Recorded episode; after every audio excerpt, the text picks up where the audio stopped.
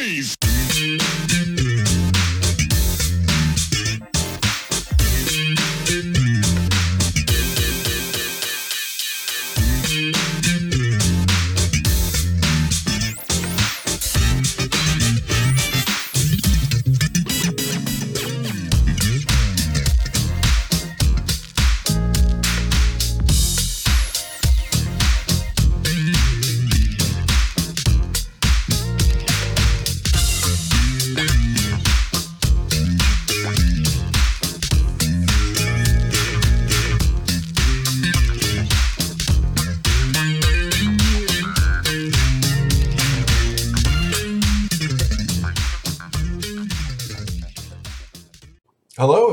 To another edition of Truth and Rhythm.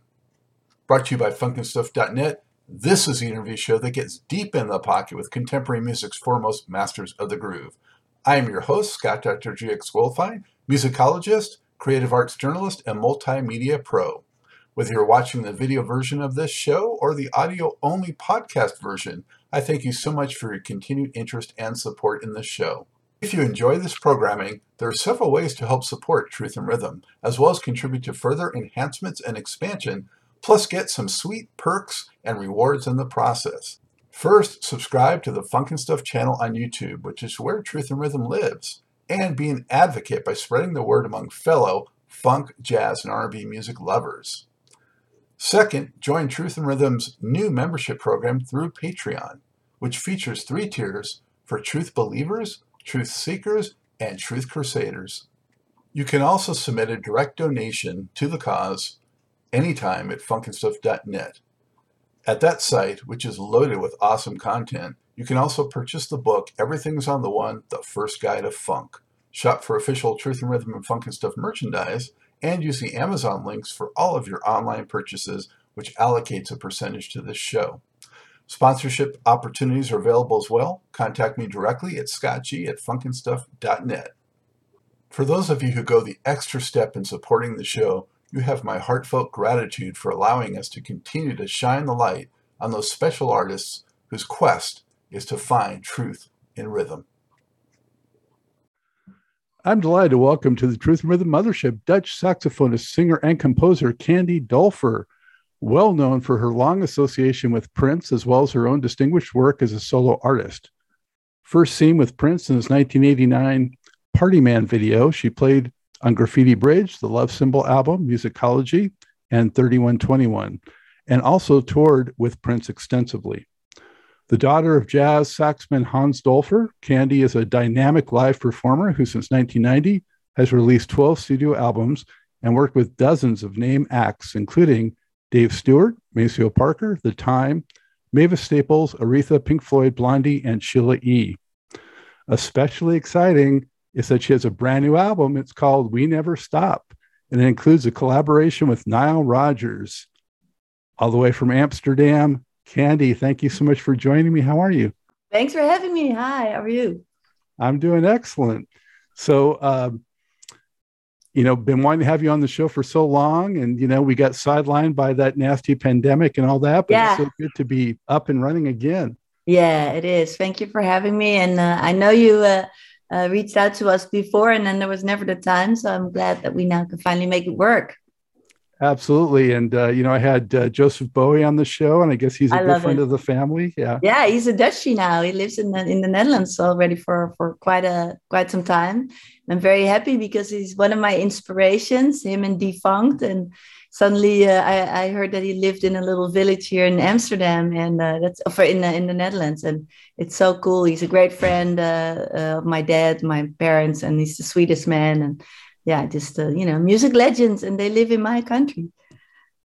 Yeah. So speaking of that, Candy, what is it about you know the Netherlands that seems to have embraced funk so much? I mean, there's a lot of acts there I'm aware of, like um, you know uh, Ida Nielsen and Dodge and Suzanne Alt and 7-Eleven and you know all these folks over there seem to have embraced the funk. Why do you think that is?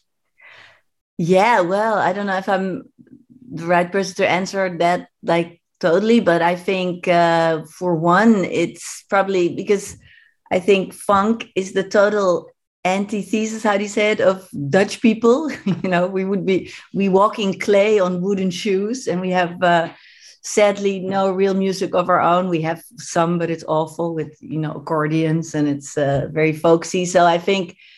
Yeah, African American music in general, you know, it's the most exotic, most opposite of what we were or what we are. And it just, that always, you know, draws each other in. And uh, yeah, and also well i mean we're going to talk about prince but somebody like prince for instance i think he was also embraced uh, as well as for instance jazz music and improvised music because the sense of freedom really um, attracts us in the netherlands. We are a very free spirited uh, um, people in the sense that we we have no caste system. We have uh, very little respect for um, you know higher ups uh, we have a queen or a king but it doesn't really say anything. Uh, we are known as people that are that want to be free all the time and want to be very autonomous or uh, autonomous sorry.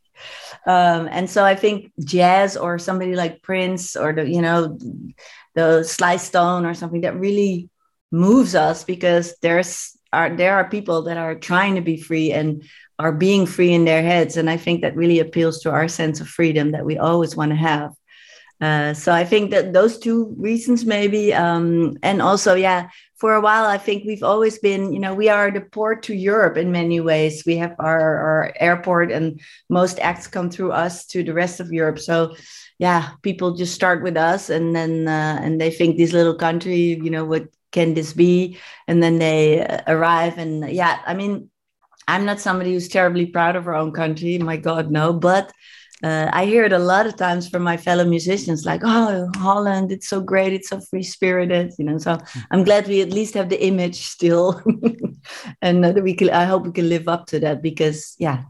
But uh, I think that those are the main reasons, and we have beautiful girls in in the Netherlands because we have such a, yeah, we have people from all over the place, and uh, that makes for a beautiful population. So I know all the male musicians were always very happy to end up in uh, in Amsterdam or in the Netherlands, always to you know, they love the girls over there to look at. Hopefully. Well, I certainly hope one day to get over there. I never have been, but uh, maybe one day. Yeah, uh, I hope you can. It would be great. So, Candy, given your family and your father and all that, I mean, you know, was it kind of uh, uh, you know, written in in stone that you would be a musician? You know, I mean, was there any other way to go? And uh, why did you choose saxophone in particular? Well, I was I, I was a very shy child. I was the only child, very protected. My parents both are. I mean, they still call me like, uh, "Are you driving alone?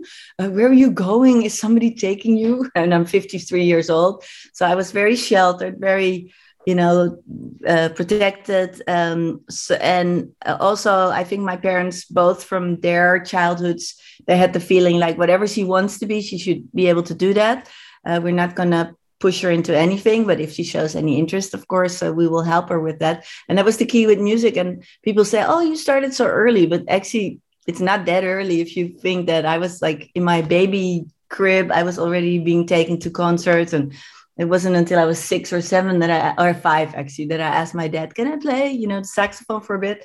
Um, and then he, uh, I think the first, the main reason that I started and stuck to it a little bit because it was not really uh, my character to do a wild hobby like playing the saxophone. It's just that it gave me uh, some extra time with my dad because my father is a musician but he also wanted to take good care of us always. So he he decided next to his musical career, which was totally full blown, he would also sell cars for General Motors in the Netherlands, Opels, and um, uh, yeah, he just you know he was there. He was a fantastic dad, but he would be coming home from his work during the day at like five, and then he had two hours to eat with us, sit with us, and then he would go off to one gig and come at home, uh, you know, three o'clock at night. So I love my daddy. So uh, every time I had the slightest chance of being with him, you know, spending some time with him, I would, you know, just go for it. And so then I started playing the sax and I just played two notes. And I remember my father saying, Wow, how do you know to play that thing? How do you know how to hold it? But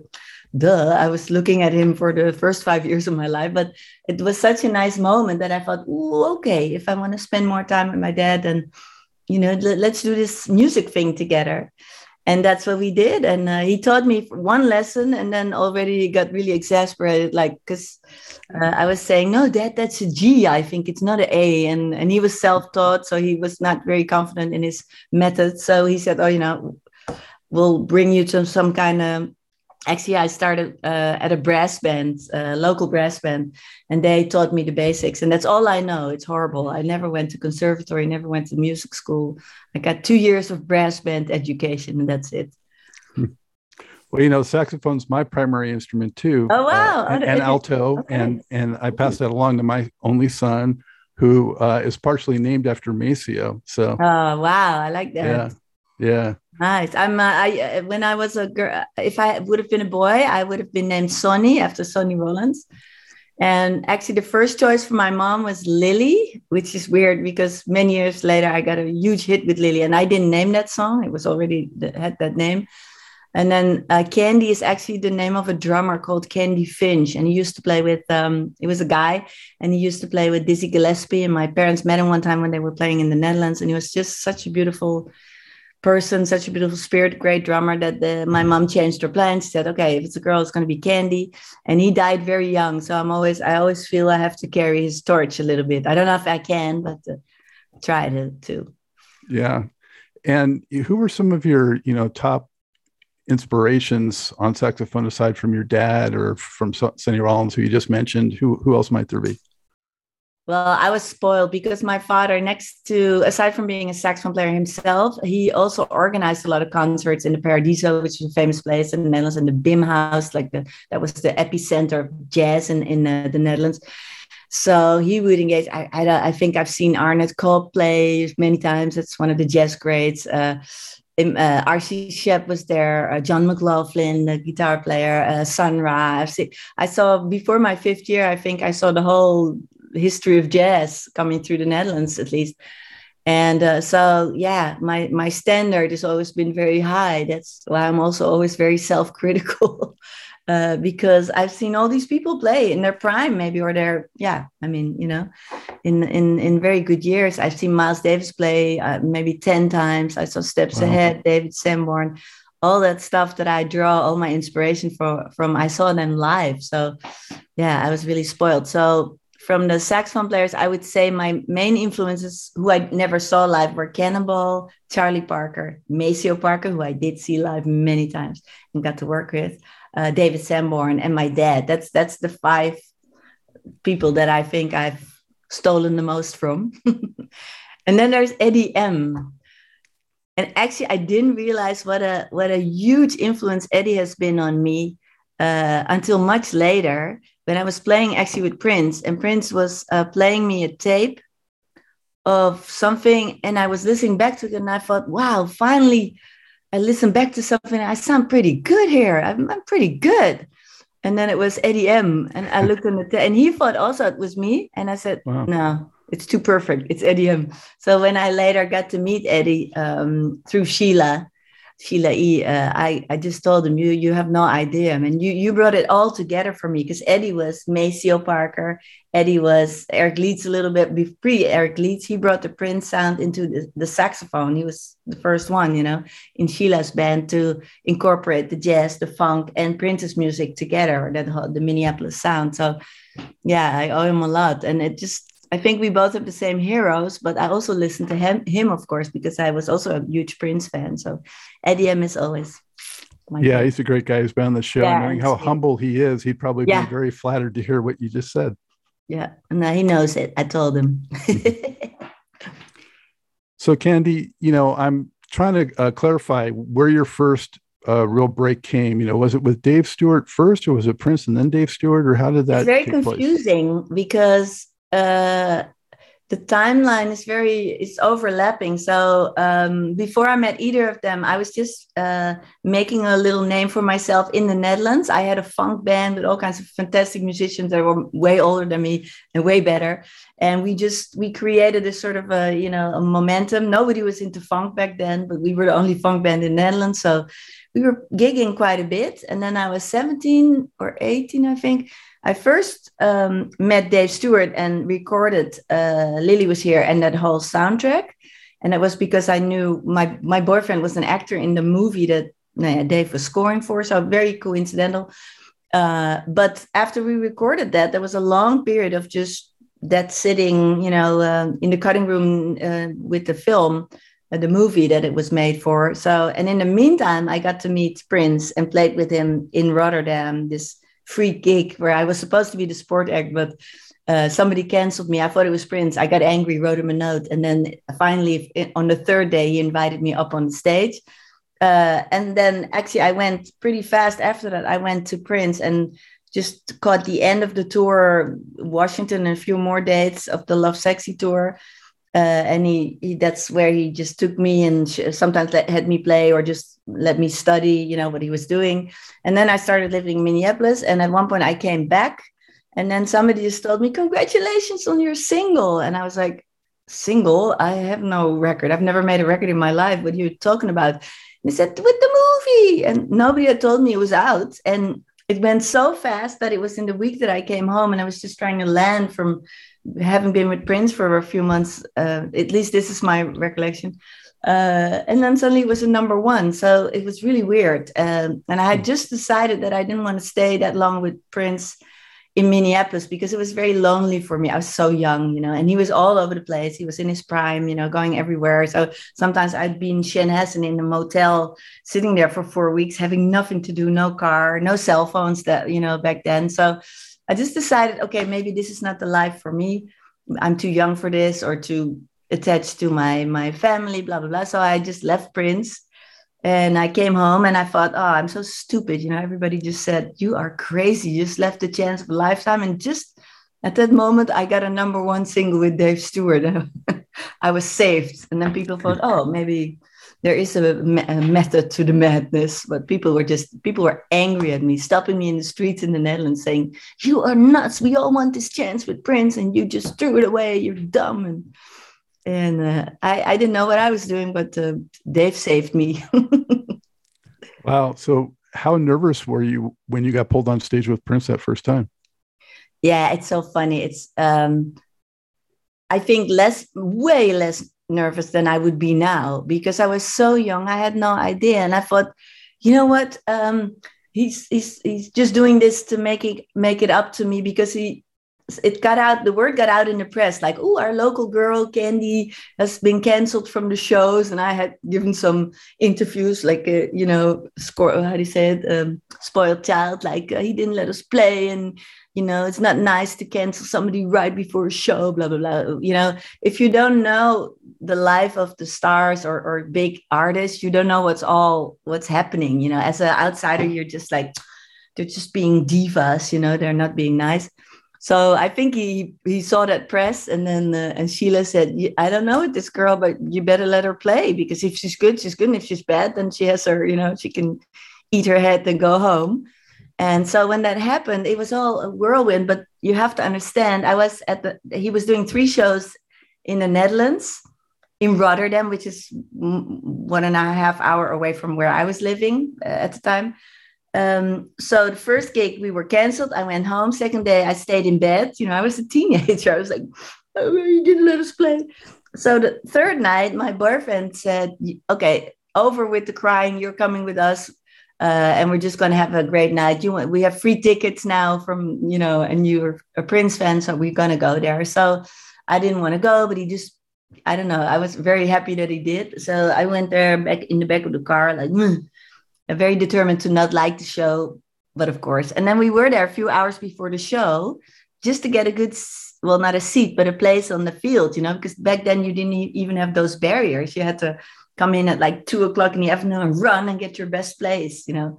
So we were there very early. And then one hour before the show, or one and a half hour, I have to say, they called my name over the speakers and I I had a heart attack. I thought my parents maybe had a car accident or so. You know, they they would never do that un- unless it was very serious in those days. So I ran to backstage, and then the guys from the promoter were there, and they said, "Ah, you were here. Well, that's great. He wants to make it up to you. You can play with him." And I said, "But I didn't bring my saxophone. I was just being, you know, an audience, a, a fan." So they got me a saxophone that was horrible. It sounded like it's a. I couldn't even get a sound out of it. And 10 minutes before well, not even three minutes before, I was already standing with that saxophone on the side of the stage. My parents drove in from where where we were living was because I called them like, "Mom, Dad, I have to play with Prince. I need my sax." And they got in the car right away, but they got stopped after 10 minutes by the local police. And they say, Sir, you're driving 160 miles an hour. What are you doing? And this is how popular Prince was then back then in the Netherlands. And my dad said, Yeah, but she has to play with Prince. My daughter is like 18. She plays, she's playing with Prince tonight. She needs her saxophone. And then they said, Oh, well. And they gave my dad a police escort, three cars, sirens, I kid you not, all the way to Rotterdam. So this was all happening. So I wasn't even thinking about being nervous. I was just like, I was, I was in my mind. I was like, okay, I'm, if the, if this is the saxophone I have to work with, I'm going to run away. I'm just going to run out of the stadium and you know, like go like this. I don't want to be on stage with this thing. And then I hear my dad, Candy, and he, my mom had already put the saxophone together and she threw it to me. And then I was on stage, so I was totally, you know, it was like almost like blackout. But they played a song that I knew, a Charlie Parker jazz song, actually. And I just jammed with them and I, I showed them my few jazz licks that I had that weren't even really good jazz licks, but but every, Prince was like, "What?" You know, he didn't expect a 18 year old girl from the Netherlands. You know, yeah, it was all very funny back then. He, uh, we have a little recording of it. My father made a secret recording in his pocket with the Walkman. You know, back then, and it's and you hear him you hear Prince yell, uh, "Hey, wait a minute, whose house is this?" And then people go, "Candy's house." And it just it was all a blur. And I came off stage, I didn't even know what I played, you know. So if I if something would happen to me now as an older person, I would be way more nervous, but I would also have a more sense of okay, then I'm going to do this. But I think fortunately for me, um, I played totally on instinct, and yeah, I was just there and I remember being like this. I don't know what I did, came off stage. My father was so nervous, he threw a whole bottle of water all over us, like, here's some drink. It was so big, you know, it's like superstar, you know, wow. speaks this little midget from the Netherlands. And I thought this was it. And then he started calling me in the middle of the night uh, uh, how Prince always did, you know, and with his low voice. And uh, he said, "I liked what you did. You can come to Minneapolis, and I'll produce a record for you." Now, yeah, it's a it's like a girl's or, or no, it's not a girl's dream. I say it's a teenage dream that somebody, you know, sees you and and thinks, "Okay, I can make you a star." And then he tried, and then I said no. But wow. he liked it. For a long time, he liked that in me, the insubordination, how to call it, what I was always doing. Yeah. Yeah. You were independent. So that's probably made him even, you know, want to found you more attractive and more appealing that way, probably. Yeah, he was always intrigued by me. Uh, in a very, you have to remember back then, you know, he it was he had a big sense of humor, and he would just be like, you know, he was revered by everybody. He had everybody around him that was like, oh, Prince, you know. I think the only one that probably didn't uh, act like that was maybe Sheila E. or something, but everybody around him was like, oh, you know, and and then suddenly there's this little girl goes, um, I don't know uh, if I want to do that. So what do you want to do to, you know, uh, do you want to? I was telling him constantly. I thought I have to keep him on his toes, like he has to be intrigued by me because he is Eric Leeds. He can have anybody he wants. So I would just go like, uh, "So do you know uh, jazz music?" You know, I was 18, and he would be like, uh, "Yeah." And I'd be like, so, so you know Coltrane? He said, yeah. And said, do you know Fela Kuti? And he would say, no, who's that? And I was like, ah, so you don't know him? And so i would you know make him think that i had this huge knowledge of jazz but sometimes i would call my dad dad tell me something else that i should tell him that he doesn't know you know? It was so funny. And he, of course he understood all that. He was so smart and um, intelligent um, but he just humored me because he thought what is this? You know? He had kim basinger as a girlfriend you know like very so like that. And then there's this chubby teenager from amsterdam telling him the whole day what he should do and what she's not going to do for him and what she is. It's it's just very comical if i think back and i'm i'm very proud that he tolerated me for that long a period. And he was very sweet always to my mom as well you know it's just special. Uh, and you got name checked you know right off the bat in that video. So yeah. you know that must have just blown your mind a little bit. It it had but you know I think for an American teenager in music, that would be like, yes, I made it. I'm gonna. I was so I had no clue. I was like, okay, and I was like, I couldn't believe it. A part of me zoned out because it was so big that I couldn't really fathom it. So a lot of people like, this is your big break you're gonna make. It. And I was like, but I I never wanted a big break. I just want to play the saxophone. I want to play my music, you know. So great. But I had no idea what he with just that little catchphrase had done for me. I, I probably was even unthankful. I was just like, oh, okay, the whole time. and, la- and not until later I understood what that means if somebody from you know such such a legend name checks you in a video and you can keep that moniker for the rest of your life. You know, it's just amazing. I was gonna say you became the party man girl right off the bat. Yeah, it's just and so many things are so funny, and you see him like I mean we can talk freely because I think there's a lot of Prince fans watching your show, and you're a Prince fan. Go into details because I never tell these things. But for instance, you see me on the piano and the uh, standing, and he's uh, uh, sliding and he so comes on between my legs right actually had was supposed to be the other way around so we came into these universal studios the big studios it's like a whole crazy situation and my i thought oh i'm going to be really made up really beautiful but my whole face was you know half my face was white and i got this old suit on like old smoking from the 50s and then he said oh yeah uh, by the way uh, later uh, I'm gonna, you know, stand on the piano and you just come sliding through my legs with the saxophone and you start your solo. I was like, I said, have you any idea? I mean, I'm not you. I have, you know, I've never, I'm uh, totally horrible at sports. I can't even run one round around the track. I don't dance. What do you think I am? So, and that this is something that happened many times during our relationships all of the years. He'd be like, okay, never mind, I'll do it. And that's that's how it came about. And it was just so funny. And every time he had all these plans for me. And then in the end, it was always me like, I don't know, I don't think I should do that, Prince. I don't know if I can do that. And then he would always have to solve these issues for me, but he would do it. And that's just great about him. he, I guess he kind of took it for granted that if he can do something, probably others can too, right? Yeah, a little bit. And he was so used that, you know, American young people that want to break in in what kind of business you know doesn't matter. They are so focused and they are so they know what they want and they go for it. There's like 6 billion people out there in your country that want to do the same thing. But i was just like i had a totally different uh, thing happening where i you know in the netherlands we don't strive so much. I mean now it's different but back in the days it was like okay i'll do this or i'll do that. It was all very easy going. And so he was so used so to ambitious women and men being wanting to be a part of his stuff that and then and then he had me who was like, yeah, I don't know. Take it or leave it, whatever. Yeah. he shook his head many times and what um, what were your early impressions of him in terms of just you know a personality and as a talent i thought he was very funny much funnier than I had expected as just being a fan of his. So uh, I also I think that came later more in a in a um, that I started worrying about that more. But in the beginning, I thought, wow, he's quite alone. You know, he's so that's how it is to be a big. That's what it is to be a big star. It's it's.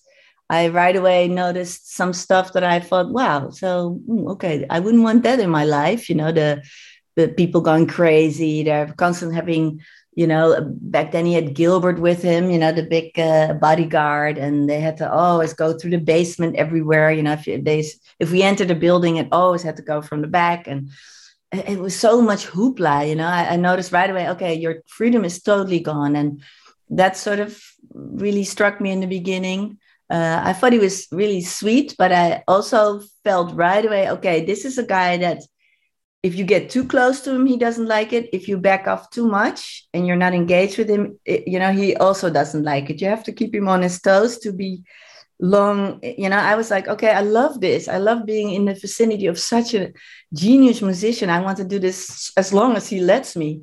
So um, i thought i needed to be extra interesting and bringing something bring him something that he couldn't get from other people. And of course that's impossible because he could have got any saxophone player but I think that's what I try to do mostly in my head. Like, okay, I can't be boring. I, I have to be on my toes all the time. I'm not the best saxophone player in the world, but if he calls me, I got to get the cue right away. And, and that's what I think my strength with him together with other musicians that although I had already been a, my own boss for my own band back then for a few years, uh, I always felt, and I still feel this way if you play with somebody else, another artist, then I want to be the best soldier. You know, I do everything they say. I want to be there on the spot, do it as, as far as music goes. So I was always, you know, and I was able to work a lot without sleep. That's I got that from my family, and he was not used to it. A lot of people were always like yawning in the studio, you know, and he would always look at me, and I'd be like, "So, are we going to do something else?"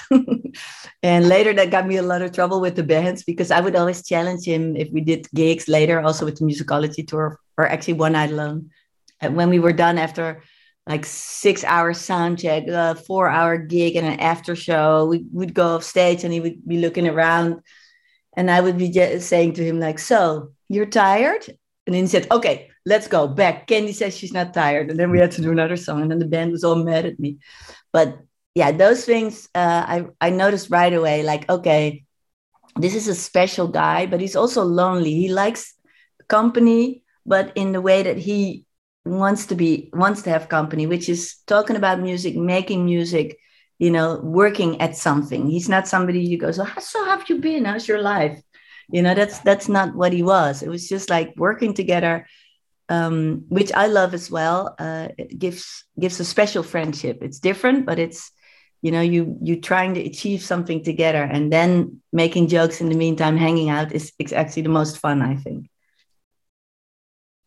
you mentioned that one night alone tour. I'll never forget. You know, I saw Prince, I don't know, 50, 60 times, a lot of times in all different kinds of venues. Wow. Uh, but one of the most amazing days was that one night alone at the, um, I think it was a Kodak Theater then or Nokia Theater on Sunset Boulevard in, in uh, California.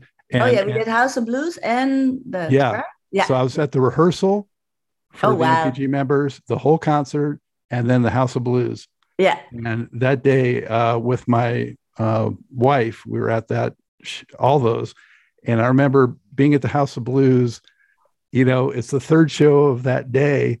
Yeah. Uh, and we were just in euphoria, but she was so exhausted. My wife dropped to her knees in front of the oh, stage at the House of Blues, and I was holding her hands, and she was just so wiped out. Oh my! And, and there's Prince still just doing it, you know? Yeah, yeah, totally. I mean, yeah, and the funny thing is that uh, I mean everybody had great stamina, but there was a line, or how do you say it? Like, okay, now I'm done. You know, not another show. You know, but uh, me and Maceo, having been band leaders all that time in between, yeah, we understand how hard it is when you want to do something extra and your band goes like, oh, do we have to go again? You know, you don't want that. So with that in mind, we always felt, okay, whatever happens, we cannot let him down. We have to be there. Yeah, even if the band falls down, which they didn't, but you know, let's say uh, we got to be there because we know what it, how it is to be a band leader, and you need that support. So, but the funny thing is, one time we were in Paris, in also one night alone, and we were at the Bataclan, that place where later the shootings were, but fortunately not then. And we had done, I don't know, hundred things that day, and then the after show till four o'clock and we were just like talking to each other like Meisha, I'm dead. And said, I'm dead. I can't, I don't, I can't even walk. And then um, we heard Prince doing an interview with somebody uh, next door. And then this person said, you know, like in French accent, like, so, um, yeah, it seems like Candy and Maceo are not so tired. And then we heard him say very matter of factly, oh, yeah, but they're never tired. And then we looked at each other, we go, oh, no, he thinks we are like, you know, we, he can't adjust us, but he can. He, he's just doing this to try to see if we can get tired at one point. But he's just he, he thinks he can do anything with us, and we were like, no. I remember Maceo's face, like, no. it's so funny. So, but I, I'm very proud of the fact that he that he at least thought that we would never, you know, fall down.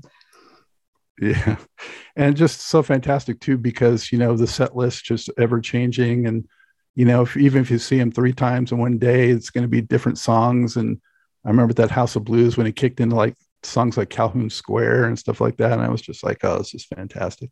Yeah. Well, I think it was a special period because me being a Prince fan, be, being such a fan of Sheila, of Wendy and Lisa, of the first band, but also the Lovesexy tour, but especially for me, my favorite was the Parade tour. These musicians, you know, having watched those shows with the choreography and the jokes and the costumes, like once we got uh, to play with Prince in that tour, uh, Prince put everything away. It was just all about music. But in my the back of my mind, I thought, okay, okay, people that used to go to Prince would see choreography, you know, beautiful stuff, and they just see us playing. So we have to be on our musical toes all the time. I want to know, you know, every song. I remember when we started doing that tour, we had a week to prepare and three days to do all the horn parts, and there were. Uh, 69 songs in our book. And it kept adding during the tour but 69 songs we needed to know by heart. We weren't reading and we had a special sign language that greg boyer started like uh, uh, he had that before with other bands but if we would just jam and you you know on the one he would do just this that's that's what a lot of musicians do and we would bow but he had all kinds of sign language like would be bow or you know and we had all these things going on and we were just looking at greg's hands and and also a lot of synergy, uh, you know, between all of us because we were friends. We loved the same music. Um, but that made that that was what we had to do. We had to make it musically so good because we had nothing else. We had no show. We had no lights. You know, we just had very basic stuff. And and sometimes I was a bit like, oh, I wish I was in that first shows. But I think I couldn't have done that because I was horrible at dancing and stuff like that. But this was, you know, reacting, um, improvising, not being scared, knowing hundred thousand songs and that's my forte. Uh, so luckily, that made that times uh, very special.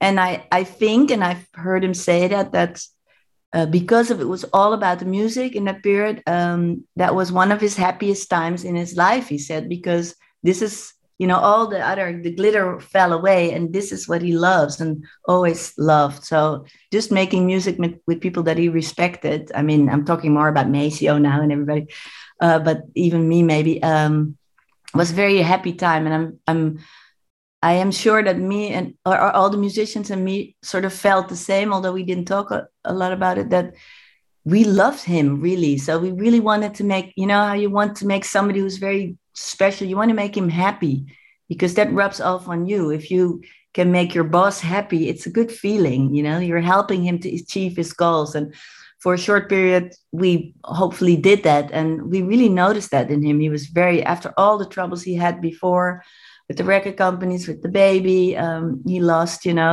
I think this was a time where he could relax and leave it to the others. Not to say that he couldn't do that with the other uh, musicians and tours he did. My God, they were awesome. But this was something, a period that he needed in his life. And we were there to, to you know, um, yeah help him with that. And that makes me very happy and proud that period. Absolutely. I felt like it was kind of a renaissance for him after those hard times. That's what he said himself yeah. Yeah yeah. Um, so but in the studio was the first recordings that you were on actually the graffiti bridge material? Is that uh, the worst thing is my memory is not so detailed so i have to say yeah i think we first did party man and that was sort of it wasn't even on that album because it was after the album was finished. It was sort of a alternative single the video mix. Um, and then he was in the studio working on graffiti bridge but i think my first solo was on a jill's uh, stone record. Know what i'm saying. Jill scott record sorry. Um, jill jones or jill, uh, jill jones jesus. I'm, I'm, I'm, getting three singers confused. Jill Jones, sorry. I think that was the first thing I did actually in the studio uh, and something for Mavis because that was still with the Batman thing. And then he started Graffiti Bridge, and then uh, I got to do stuff with the time, and I got to meet Jerome, and it was also, you know, you have to imagine, you know, you're a fan. I was a fan too, so I'm standing there. Suddenly, Morris and Jerome walk in, and they are exactly as funny as you think they are. Never stopping, you know, being sweet. They were nobody uh, like if everybody would even wonder, but Prince, nobody around there ever was any other than very sweet to me or, you know, never any weird stuff. It was always very respectful. I was like the baby of the people, uh, the, the whole thing, and they treated me like that. So it was just too too sweet and too funny sometimes. And and I had a few friends that I would sometimes call, you know, I was like, okay, so who do you think I'm with today? And they'd be like, oh God, stop it. I said, Morris Day, Jerome, he held the mirror up, you know, like stuff like that. It was so, so nice. And I could share it with my friends back home, but it was just a dream. Yeah, when you came in was when they got back together again for a short period too. Yeah. So you got Yeah. to enjoy that. Um, yeah that was also special and it felt very positive because yeah i don't know whatever really happened back there but there must have been some negative stuff and uh, uh, that was so nice and everybody's like oh okay you know and everybody's happy about that uh, you know that reunion. When, when you did the studio stuff, Candy, did you get much direction on what to bring to it, or did you just kind of wing it? well this is really funny and it was totally up my street because i was always afraid he would give me uh, you know parts like notes to read because I, I can't read notes uh, a little bit but not much.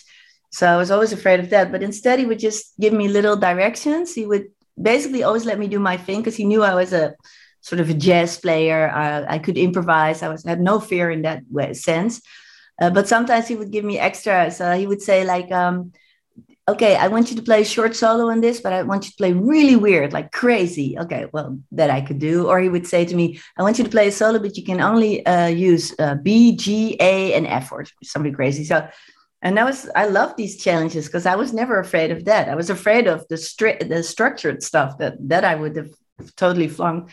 But this is stuff that I I could do. So uh, that was always fun. And also one one thing that always uh, that's really for me was a big lesson is he he would let me play a solo i would hate it he would already like it uh, and he just only would let me do it two or three times but never more and you have to know in other areas of music my albums still to this day but also people like david sanborn who i revere and marcus miller they man they go in the studio and sometimes they work a whole night on one one solo you know they keep adding it. so it's not rare to do that. But he just he said, no, no, no, no, no. You should have. And I was like, but it's not good yet. I want it to be really good. He'd be like, then you should have played better. Okay. And he loved it anyway. But he he sort of brought my criticism down a little bit on, to myself. And I think he saw I needed that because it made me um, not do certain things. And he told me, no, it's great. Everybody loves this. It's good. And he would he wouldn't even say that. He would just be like, I would say, shall I do it one more time? No. That's the only thing you heard. But can I? No. Okay. and I would go back in the control room and sit there and watch him work. And then at one point, he would sometimes, I was so young, if, especially in the beginning, I was there alone, but I just wanted to see everything he was doing in the studio, how he would record. And then he would be busy and he would be really yes. And then suddenly he would realize, oh shit, Candy's still here. And he'd be like, you know, looking around and said, what you're still still doing here. I'm like, I'm just watching you work. I like it. Yeah, get her a taxi. because at one point he wanted to be, you know, totally in the moment and wouldn't want anything, anybody there. He would even send his technician out. But once my mom came into play, he always let her stay. So even he would say, like, don't you have something to do? Or can you give me a tea? And my mom would just be sitting there and he would never send her away, always keep her in the studio. And she was just sitting there knitting or hanging out, you know. He was really sweet to my mom. He loved her. Uh, what uh, one or two tracks that you did with Prince uh, were you most proud of, do you think?